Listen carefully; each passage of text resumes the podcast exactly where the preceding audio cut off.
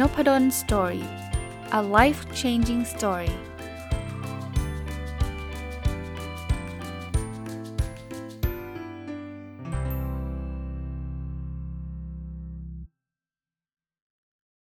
สวัสดีครับ ยินดีต้อนรับเข้าสู่นพดล Story podcast นะครับ วันนี้หยิบหนังสือเล่มหนึ่งนะครับที่ได้รับมาจากผู้เขียนเลยนะครับ คือชื่อหนังสือว่าเมื่อการทำงานหนักไม่ใช่คำตอบของความก้าวหน้านะครับ คนเขียนก็คือคุณเทมนะครับจากเพจติ้งต่างนะก็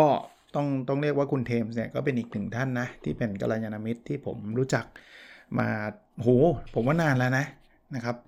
ติดตามผลงานมาตั้งแต่หนังสือเล่มแรก ๆ ของคุณเทมเลย คุณเทมชื่อชื่อเต็มนะคือคุณเทมนาทีสุวรรณพลายนะครับ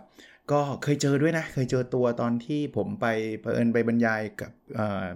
ในบริษัทที่คุณเทมทำงานอยู่ด้วยนะครับ ก็เคยเจอตัวกันเคยพูดคุยกันแลกเปลี่ยนกันนะครับ ก็หนังสือเล่มนี้เนี่ยคุณเทมจริง ๆ ผมซื้อมาแล้ว นะเพราะคือคือถ้าเป็นหนังสือของของคนที่ผมรู้จักนะเป็นแฟนคลับพูดง่ายๆนะติดตามเนี่ยผมก็จะซื้อมาอ่านอยู่แล้ว แต่ว่าคุณเทมก็คุณอาอินบ็อกมา บอกว่าจะส่งหนังสือพร้อมลายเซ็นมาให้อาจารย์ด้วย ก็โอเคครับดีชอบชอบเก็บหนังสือพร้อมลายเซ็นอยู่แล้วนะครับก็ก็ขอบคุณคุณเทมไปด้วยนะที่นี้นะแต่ว่าซื้อมาก่อนหน้านั้นแล้ว อ่านจบแล้วชอบเหมือนเดิมนะคุณเทมก็จะเป็นผมใช้ว่าเป็นคนหนุ่มที่ ที่มีแนวคิดทางด้านการพัฒนาตัวเองนะครับ ชอบอ่านหนังสือนะครับ แล้วก็เขียนหนังสือได้ได้ได้ได้เพลินอ่านอ่านแล้วเพลินอ่านแล้วได้ข้อคิดเยอะแยะเต็มไปหมดเลยนะครับ ผมก็เหมือนเดิมนะ คัดเลือกเอาข้อคิดดีๆ มาฝากวันนี้ ข้อคิดแรกที่ผมได้นะ จากจากการอ่านหนังสือของคุณเทมเนี่ยคือคือหนังสือก็จะมีเคสมีเรื่องเล่านะครับ เป็นบทบทบทบทเนี่ยอันแรกคือว่า บางทีเนี่ยเราเราอาจจะมีข้อดีข้อเสียนะ ไม่ใช่บางทีหรอกทุกคนเนี่ยมันจะมีข้อดีกับข้อข้อด้อยข้อเสียเนี่ยแต่ถ้าเกิดเราเรามีข้อดีบางข้อที่มันแข็งแกร่งมากๆเนี่ยมันอาจจะเอาชนะข้อเสียที่เหลือได้เลยนะเพราะนั้นเนี่ยลองลองลองพิจารณาตัวเอง คุณเทมพูดถึงธุรกิจหรืออะไรต่างๆเนี่ยแต่ผมต่อยอดให้ว่าตัวเองเหมือนกันนะถ้าเรามีข้อดีมากๆ แล้วทำให้จุดนั้นมันเป็นจุดที่เด่นมากๆเนี่ยข้อเสียเราอาจจะกลายเป็นเรื่องเล็กเลยก็ได้ อันนี้ผมต่อไปอีกนิดนึงต่อยอดไปอีกนิดนึงคือ แล้วเราต้องดูด้วยนะว่าไอ้ข้อดีนั้นมันเป็นเป็นประโยชน์กับเขาหรือเปล่า สมมุติว่าเราเป็นพนักงานคนหนึ่งเนี่ยผลหนังสือเรื่องนี้มันคือคือเรื่องการทำงานเป็นหลักนะครับ ถ้าเรามีข้อดีมากๆ แต่ว่าสมมุติเราเป็นคนขายของเก่งมากเก่งมาก แต่ข้อเสียเราอาจจะมาทำงานสายอย่างเงี้ยถ้าคุณไปอยู่ฝ่ายขายเนี่ยคุณจะรุ่งมากเลยนะเพราะว่าเขาไม่ได้สนใจเวลาการทำงานคุณไง แต่ถ้าเกิดคุณมาอยู่ฝ่ายบัญชีอย่างเงี้ยคุณจะดับสนิทเลย เพราะว่าไอ้ข้อดีที่คุณดีมีมากๆ คือขายเก่งมากมันไม่ได้ใช้ในการทำบัญชี แล้วแล้วคุณดันแบบมาสายมาอะไรเงี้ยคุณคุณจะเละเทะเลย เพราะนั้นนี่นี่ผมต่อไปไกลเลยนะ แต่ว่าข้อคิดอันนี้ก็ดีนะครับว่าถ้าเรามีบางข้อที่แข็งแกร่งมากๆเนี่ยเราอาจจะเอาชนะข้อเสียหลาย ๆ ข้อเราไปได้เลยนะ อันถัดมานะ ผมชอบอันนี้ คือคือผมมันเป็นคนหนึ่งที่ชอบเรื่องการตั้งเป้าหมายนะแต่ข้อคิดอันนี้น่าสนใจมากบอกยิ่งโฟกัสไปที่ผลลัพธ์น้อยเท่าไหร่ ก็ยิ่งเห็นความสุขระหว่างทางมากเท่านั้น จริง ๆ แต่ก่อนเนี่ยผมเคยมีความเชื่อนะว่าไอ้เป้าหมายเนี่ยเราจะมีความสุขเมื่อเราไปถึงเป้า เช่นเราจะมีความสุขเมื่อสมมติเป้าหมายคือเรารวยนะเราจะมีความสุขว่าเรามีเงิน 500 ล้านอะไรเงี้ยซึ่งถามว่าจริงไหมจริงแหละ แต่ว่าถ้าเกิดเราตั้งความสุขไว้ไปผูกติดกับเป้านะกว่าจะมีความสุขได้อาจจะอายุ 60 70 หรืออาจจะไม่มีเลยตลอดชีวิต เพราะว่ามันไม่ถึงเป้าสักทีจริงๆแล้วผมกลับได้คิดใหม่จากการอ่านหนังสือนี่แหละครับ ว่าเป้าหมายเนี่ยมันยังคงต้องมีอยู่นะแต่เป้าหมายเนี่ยมันเป็นจุดเริ่มต้นพาให้เราเดินครับ ความสุขมันอยู่ระหว่างทาง แทนที่เราจะบอกว่าเราจะต้องมีเงิน 500 ล้านเราถึงมีความสุข ความสุขเนี่ยมันคือระหว่างทางที่เรากำลังมีเงินเพิ่มขึ้นเพิ่มขึ้นเพิ่มขึ้นเพื่อไปถึง 500 ล้าน โดยที่คุณไม่ต้องไปสนใจว่าคุณจะได้ 500 หรือเปล่า คุณอาจจะได้ร้อยล้าน คุณก็มีความสุขได้ คุณ 50 ล้านคุณก็มีความสุขได้ หรือล้านเดียวคุณก็มีความสุขได้ ความสุขอยู่ที่ระหว่างทาง ก็คุณเทมก็บอกนะว่าโฟกัสผลลัพธ์น้อยลงเนี่ยความสุขระหว่างทางก็จะมากขึ้นเอออันนี้อีกเรื่องหนึ่งเลยนะอันนี้อันนี้อ่านปุ๊บนึกถึง OKR เลย ในยุคที่ทุกอย่างในชีวิตมิ่งเข้าหาเราอย่างท่วมท้นแบบนี้ การเข้าใจวัตถุประสงค์หลัก จะเป็นตัวช่วยในการตัดสิ่งที่ไม่จำเป็นออกไปจากชีวิตเรา จริงครับ คือเราทำได้ไม่ทุกเรื่องอะเอาเอาสุดท้ายถ้าเป็นภาษาอังกฤษคือ at the end of the day คือคือสุดท้ายแล้วเนี่ยเราทำได้ไม่ทุกเรื่อง ถ้าคุณจะพยายามทำทุกเรื่องคุณก็เละเพราะว่าเวลาคุณไม่พอ เพราะฉะนั้นเนี่ยเราต้องทำบางเรื่องเขาดิบางเรื่องจะทำอะไรอะ ก็ต้องดูวัตถุประสงค์หลักเราคืออะไรใช่ไหมโอ้เลยฮะ objective key result เนี่ยใช่เลย ก็มันจะได้ตัดสิ่งที่มันไม่จำเป็นออกจากชีวิตเราไปนะครับ นี่กำลังมีไอเดียเขียนหนังสืออีกเล่มหนึ่งนะนี่ไอเดียบันเจิดพูดถึงหนังสือนี่ตอนนี้แบบส่งไปที่สำนักพิมพ์แล้วอีก 2 เล่มนะครับ จะพิมพ์เอง คือตอนนี้อยู่ในมือสำนักพิมพ์มา 3 เล่ม แล้วเป็น 3สำนักพิมพ์ด้วยนะกำลังจะส่งอีกเล่มหนึ่งเป็นเล่มที่ 4 ใช่ไหมใช่ เออ แล้วเป็น 4สำนักพิมพ์ด้วย แล้วแต่ยังไม่รู้นะเขารับจะรับตีพิมพ์แล้วมันมีมีที่เดียวที่เขา confirm มานะแล้วก็แต่เขาติดต่อมาก่อนนะว่าอาจารย์ช่วยส่งต้นฉบับหน่อยก็น่าจะโอเคแหละ กับกับอีกเล่มหนึ่งจะพิมพ์เองเนาะโหแล้วจะมันจะเวอร์วังลังการขนาดนั้น ชอบชอบชอบเขียนนะอะเลยเถิดละมา ก็โฟกัสนะครับอะ อีกข้อความหนึ่งนะคุณเทมเขียนไว้ว่า จริง ๆ การทำงานได้ดีนั้นไม่ได้เกิดจากช่วงเวลาของการทำงานอย่างเดียว แต่กลับเป็นผลที่เกี่ยวเนื่องมาจากชีวิตในภาพรวมด้วยต่างหากจริง การทำงานที่ดีเนี่ยมันไม่ได้แปลว่าเฮ้ยฉันมานั่งโต๊ะแล้วฉันก็ทำงานดีดีอะไรเงี้ยผมบอกได้เลยนะ ไม่ไม่ไม่ใช่บางส่วนด้วยส่วนใหญ่ด้วยมาจากชีวิตเรา คุณลองทะเลาะกับที่บ้านมาเดแล้วคุณไปที่ทำงานนะ ต่อให้คุณมืออาชีพยังไงนะ ผลลัพธ์คุณก็ดรอปลงเชื่อเด คุณลองมีปัญหากังวลเรื่องลูกเรื่องคุณพ่อคุณแม่เรื่องภรรยาสามีดิ คุณจะทำงานไม่ดีเลย หรือไม่ต้องไกลอะ คุณแค่อดนอนอะ แล้วคุณไปทำงานอะ คุณก็เดี้ยงแล้ว เพราะฉะนั้นมันมันมีมีมีส่วนกับการใช้ชีวิตเราแน่นอนทำชีวิตให้ดีนะงานมันจะดีทันที อันนี้ก็ชอบนะครับ คุณเทมเขียนบอกว่า เวลาพูดถึงคำว่าสมมติฐานเนี่ยแปลว่าเรายังไม่รู้คำตอบอย่างชัดเจนนะแต่มันคือความเป็นไปได้ที่เราสามารถทดลองทำเพื่อพิสูจน์ความเป็นไปได้ โดยที่ไม่จำเป็นต้องรู้ทุกอย่างแต่แรก อันนี้นึกถึงอะไรนึกถึงการทำธุรกิจ ธุรกิจทุกอย่างที่เราจะเริ่มต้นทำคือสมมติฐานทั้งสิ้น ต่อให้มันเคยมีคนทำแล้วสำเร็จ หรือต่อให้มันเคยมีคนทำแล้วล้มเหลว มันก็ยังไม่แน่นะว่าที่เราจะทำเนี่ยมันจะสำเร็จหรือล้มเหลวเหมือนกับคนที่เคยทำมาก่อนหน้านั้นหรือเปล่า เพราะฉะนั้นเนี่ยทุกอย่างคือสมมติฐาน แต่คราวนี้ถ้าเกิดบอกไม่ได้หรอกเราต้องรู้ให้ได้ก่อนเลย ว่าธุรกิจนี้ทำแล้วมันจะสำเร็จ 100%หรือเปล่า หรือล้มเหลว100%หรือเปล่า ถ้าเราอยากต้องการรู้ 100%นะเราจะไม่ได้ทำอะไรสักเรื่อง เพราะมันไม่มีวันที่เราจะได้รู้หรอกครับ ทุกอย่างมันต้องลองผิดลองถูก แต่ผมเตือนไว้นิดนึงคือลองผิดลองถูกเนี่ยไม่ใช่เอาเงิน 10 ล้านไปลอง ขายบ้านขายรถไปลองไอ้ที่รายการ Weekend Entrepreneur ที่ผมจัดมาทุกสัปดาห์ผมก็พูดอยู่ตลอดว่า เฮ้ย ใช้เงินลงทุนน้อยๆ ยังไม่ต้องรวยเร็ว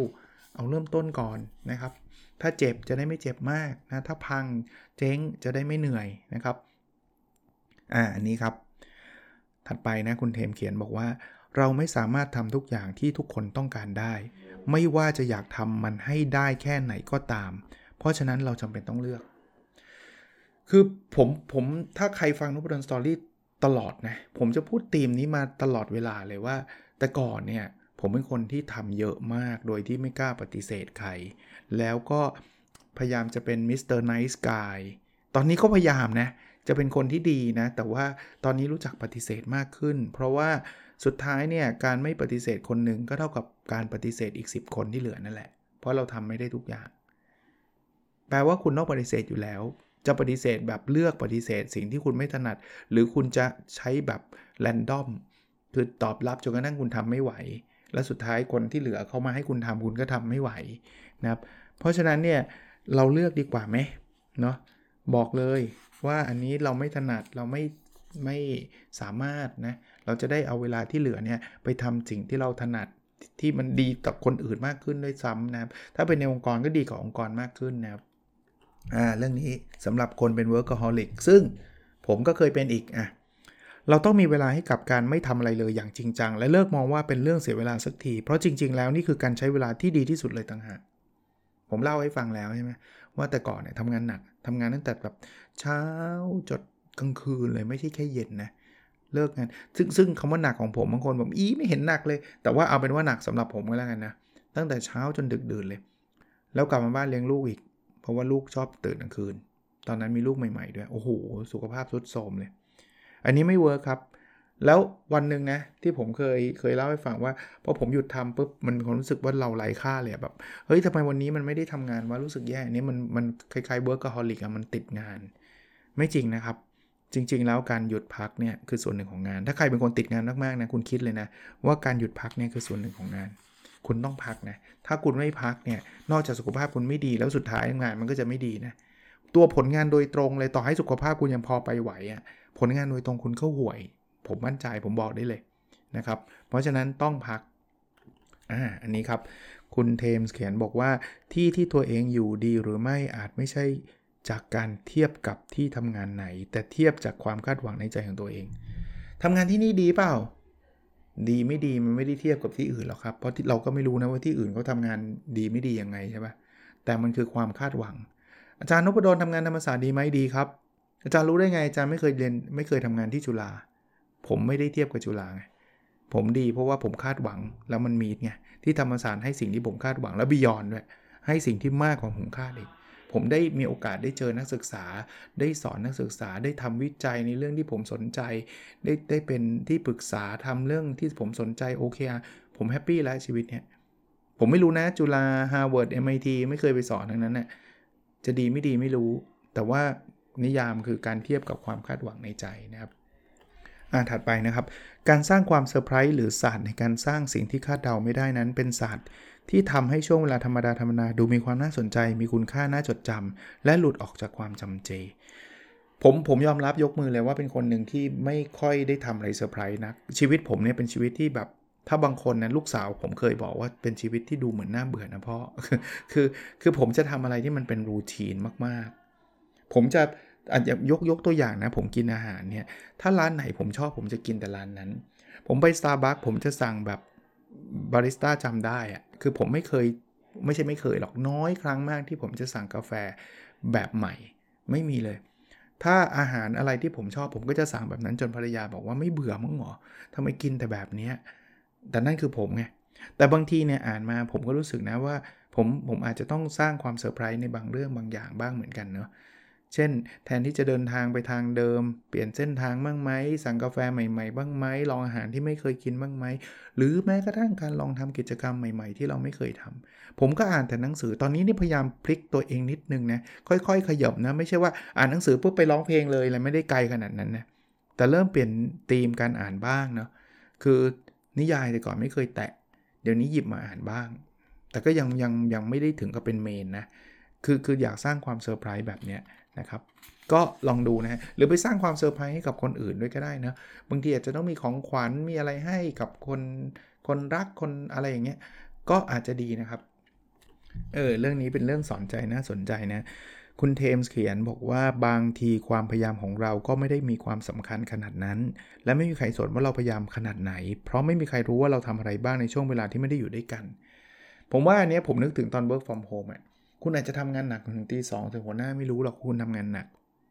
จริง ๆ ถามว่าหัวหน้าแล้วอย่างนี้แปลว่าไม่ควรทำงานหนักใช่ไหม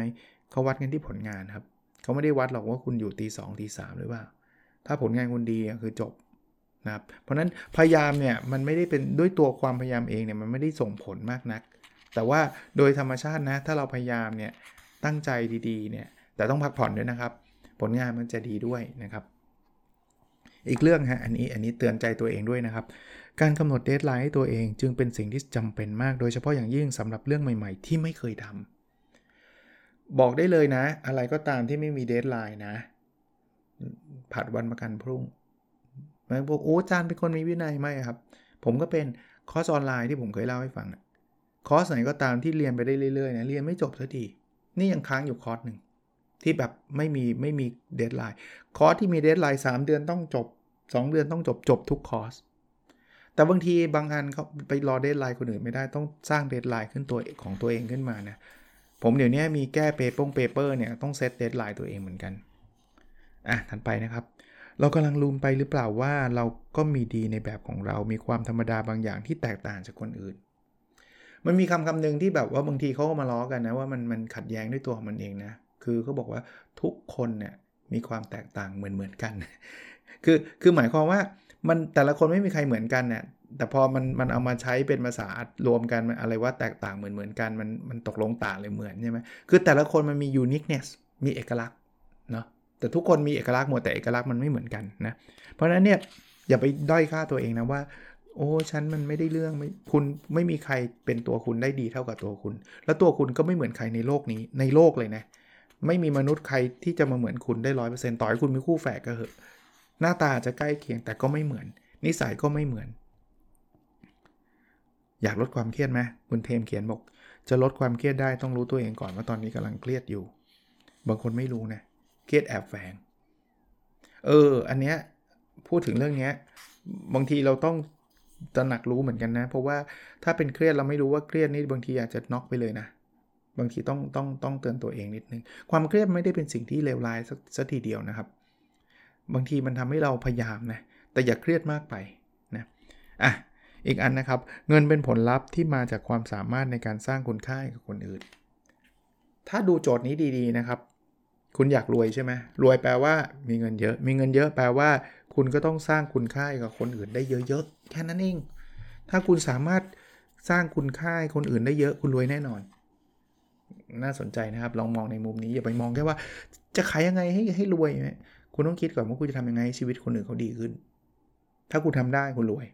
เออ ถัดไปนะครับ คนที่นอนไม่ถึง 6 ชั่วโมงต่อเนื่องกัน 10 วัน จะมีความสามารถแย่ไม่ต่างจากคนที่อดหลับอดนอนมา 24 ชั่วโมงเลยทีเดียว อันนี้คุณเทมไม่ได้เขียน คุณเทมโค้ดคุณแมทธิววอลเกอร์ระวังนะครับ คนที่นอนน้อยๆอะนี่นี่เตือนตัวเองด้วยนะ แต่ผมนอนเกิน 6 แต่เดี๋ยวนี้เป็นคนนอนดึกขึ้น ถ้าเทียบกับแต่ก่อน3 4ทุ่มนอนแล้วเดี๋ยวนี้แตะแตะเที่ยงคืน จะมีบางวันต้องตื่น6โมงเนี้ยก็จะ 6 ชั่วโมงพอดีเป๊ะ แต่ว่าโดยโดยทั่วไปนะโดยทั่วไปจะนอนอาจจะสัก5ทุ่มตื่นสักประมาณ6โมงครึ่งอะไรเงี้ย ก็จะได้นิดนิดหนึ่ง6 6ชั่วโมงครึ่งประมาณนั้น หรืออาจจะ 7 ชั่วโมง อาจจะแตะแตะเต็ดเชั่วโมง ถ้าตอนออนไลน์นะตื่น7โมงได้เลย ตื่น7ครึ่งยังทันเลย แต่ถ้าตอนออฟไลน์ตอนเนี้ย ไม่ได้ครับตื่น7โมงนี่สายเละเทะเลยครับนะอะถัดไปครับ สิ่งที่เราต้องทำมีเพียงแค่ถามตัวเองว่าเรามีความสงสัยใครรู้ในเรื่องอะไร และลงมือทำเพื่อคลายความสสงสัยนั้น ไม่ว่ามันจะเป็นเรื่องเล็กน้อยแค่ไหนก็ตาม ถ้าใช้ภาษาอังกฤษเขาเรียกว่า curiosity เนาะคือความสงสัยใคร่รู้เนี่ยทำให้เราทำงานได้อย่างสนุก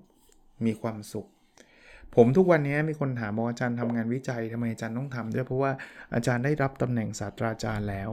มันไม่จำเป็นต้องเอาวิจัยไปขอตำแหน่งอย่างอื่นอีกแล้ว มันไม่มีตำแหน่งที่สูงกว่าศาสตราจารย์แล้วในเรื่องงานวิจัย ผมอยากรู้ไงคือผมทำวิจัยเพราะผมชอบ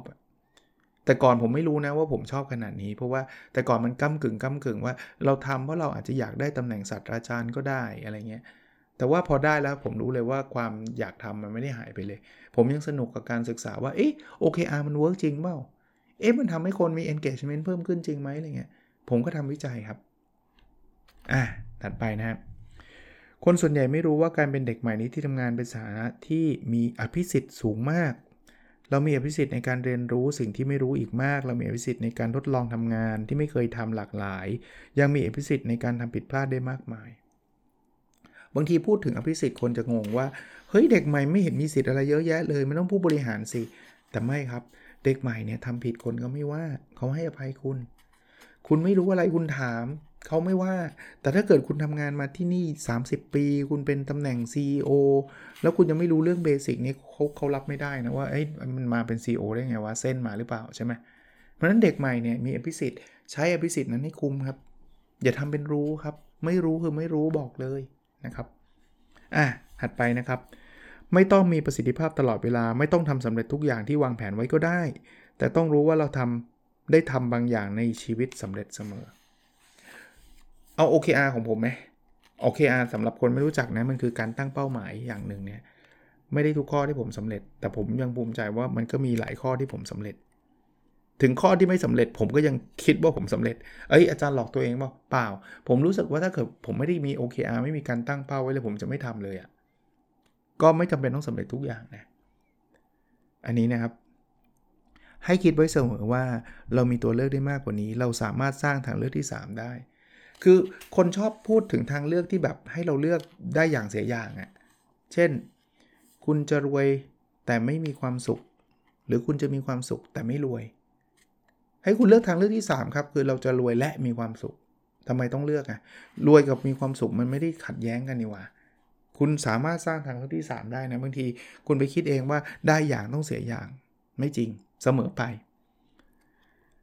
อ่าอันนี้นะครับความรกลุงลังไม่เป็นระเบียบนั้นทำให้เกิดผลเสียต่อสุขภาพเราในหลายด้าน ไม่ว่าจะเป็นความเครียดเรื้อรัง การเสียพลังโดยไม่จำเป็น ตั้งแต่ยังไม่เริ่มทำงานและที่สำคัญเลยคือความน่าเชื่อถือที่ลดลง ผมว่าผมอะยกมืออีกเป็นคนแบบเนี้ยผมผมไม่ได้เป็นคนมีระเบียบมากนัก แต่ก็ไม่ได้ถึงกับเละเทะมากนะ โต๊ะผมมีความรกอยู่ระดับหนึ่งเลยอะแต่จำได้ว่าตอนทำงานที่ที่เดิมอะผมเคยทำงานแบบโต๊ะเรียบกิ๊บเลย แต่แต่แต่มันได้ไม่นานอะสักพักมันจะเริ่มสะสมสะสม ก็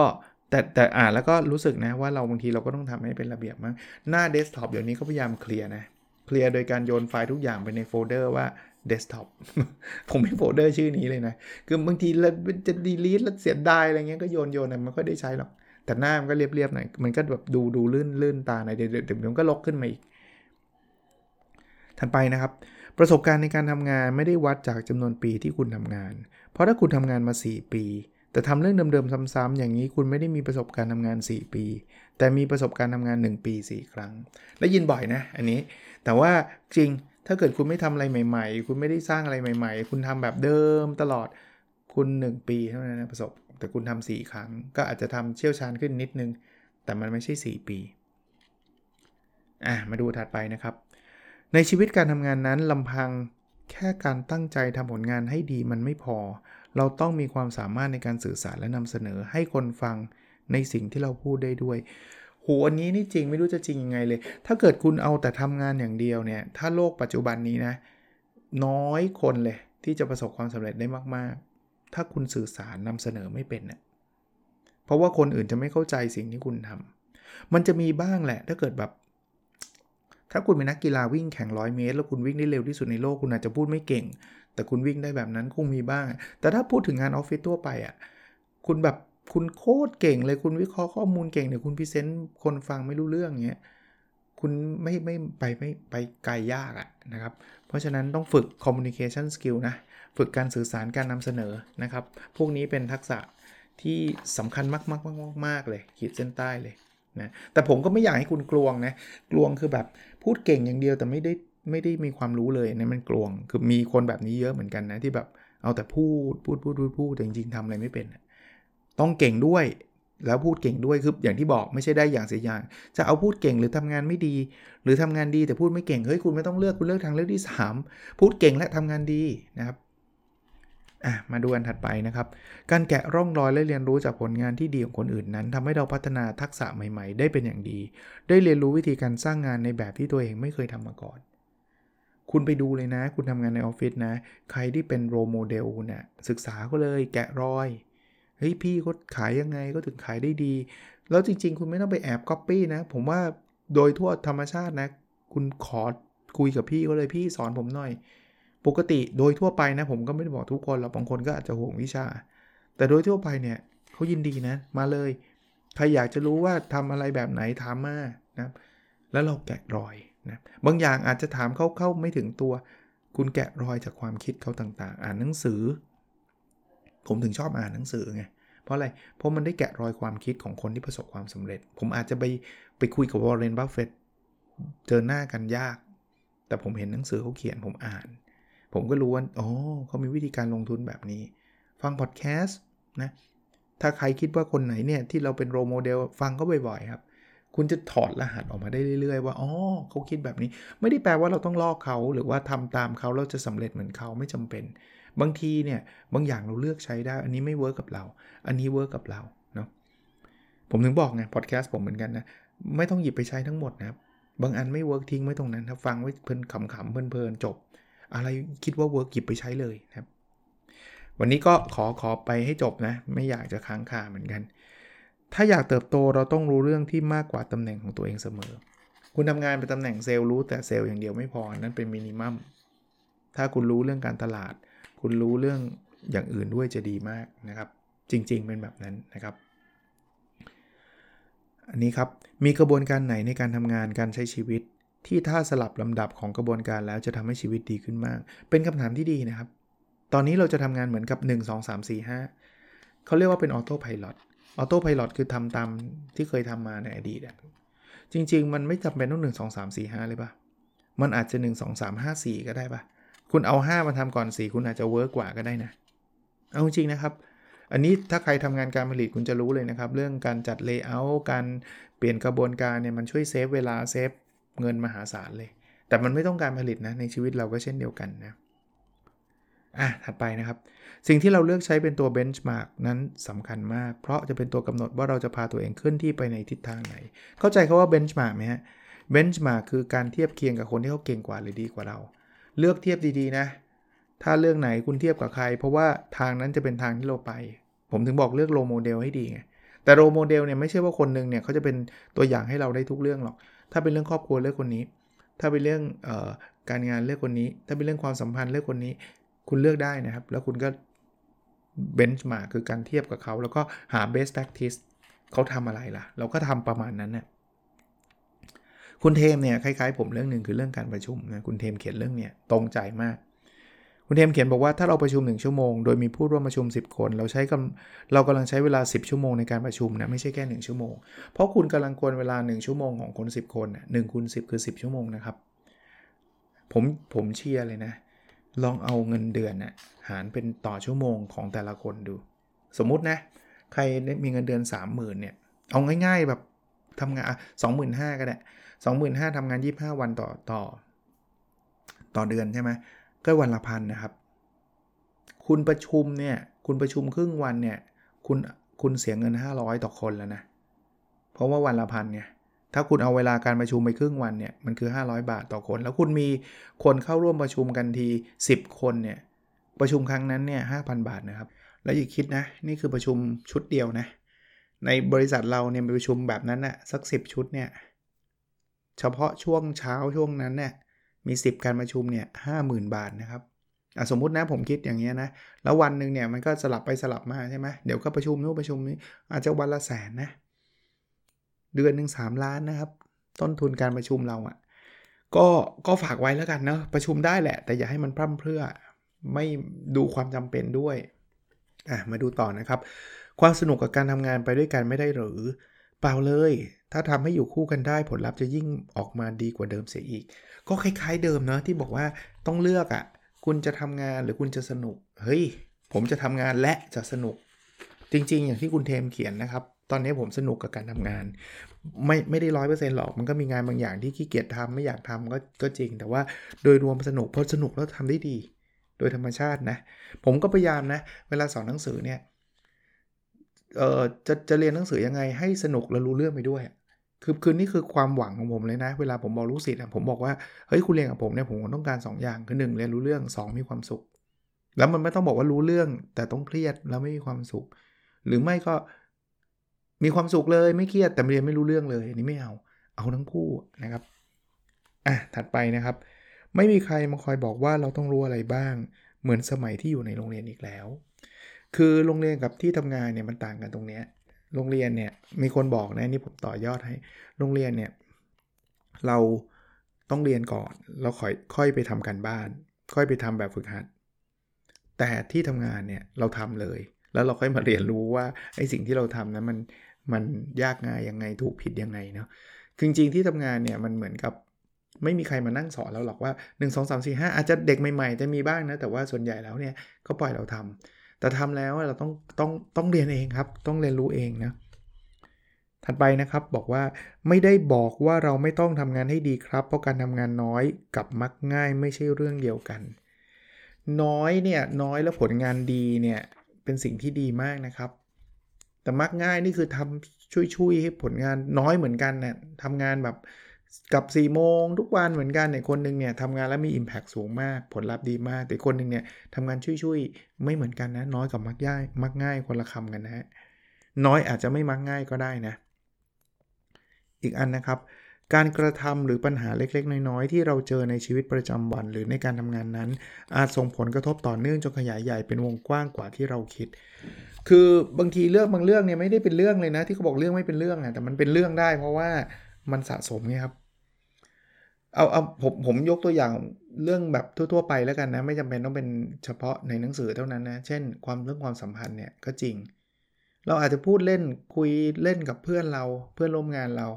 แต่เชื่อไหมเขาไม่แฮปปี้แต่มันคุยครั้งเดียวมันไม่เท่าไหร่ไงแซวกันนิดหน่อยก็โอเคจบแซวทุกวันเนี่ย จนวันหนึ่งเขาระเบิดมารู้สึกบอกอะไรวะแซวแค่นี้ก็ไม่ได้ คุณไม่ได้แซวแค่นี้ไงคือคุณแซวมาเป็นปีไงคุณแซวมา 365 ครั้งแล้วอะ่ะมันไม่ใช่แค่นี้นะครับงานบางอย่างเล็กๆเนี่ยเป็นเรื่องใหญ่ ถ้าเป็นเรื่องการผลิตเนี่ยทรายเม็ดเดียวที่มันเข้าไปในในในกระบวนการผลิต มันอาจจะทำให้ของเสียทั้งล็อตเลยก็ได้นะครับ ต้องระวังเรื่องพวกนี้ด้วย ก็วันนี้ประมาณนี้นะยาวนิดนึงนะครับ แต่ว่า อยากให้จบภายในตอนเดียวนะครับจะได้ฟังได้ครบถ้วน เมื่อการทำงานหนักไม่ใช่คำตอบของความก้าวหน้าของคุณเทมส์นะครับลองไปหาซื้อได้ในงานสำนักหนังสือก็ได้นะ ถ้าใครฟังผมตรงวันตอนนี้น่าจะมีอยู่หรือว่าสำนักพิมพ์ดอทนะครับร้านหนังสือทั่วไปก็มี ผมก็ตอนแรกก็ซื้อมาจากร้านหนังสือทั่วไปนี่แหละ แล้วก็สุดท้ายก็คุณเทมก็ส่งมาให้พร้อมลายเซ็นอีกเล่มหนึ่งนะครับแต่คุณเทมไม่เคยบอกให้ผมมาจานไปรีวิวให้ด้วยเลยไม่ไม่เคยนะครับ ผมชอบแล้วผมก็มารีวิว เพราะฉะนั้นเนี่ยเดี๋ยวบอกไว้นิดนึง คือจริงๆบอกบอกอยู่อย่างต่อเนื่องแหละทุกคนก็คงทราบคือไม่ได้ทุกเล่มที่ส่งมาแล้วผมจะรีวิวนะ คือบางเล่มผมก็อาจจะไม่ได้ตรงกับ จะเรียกว่าอะไรอะจริตในการอ่านของผมด้วยแหละนะผมก็ไม่ได้อ่านได้ทุกเล่มนะฮะเพราะว่าท่านก็ส่งกันมาเยอะมากนะครับ ก็ต้องขออภัยด้วยเดี๋ยวท่านจะแบบผิดหวังว่าอาจารย์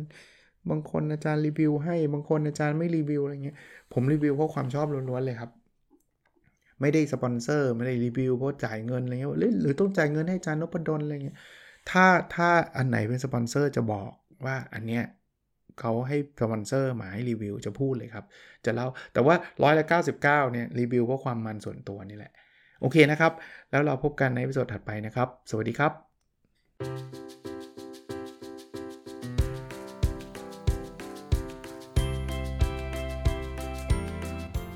n o p a d o n Story a life changing story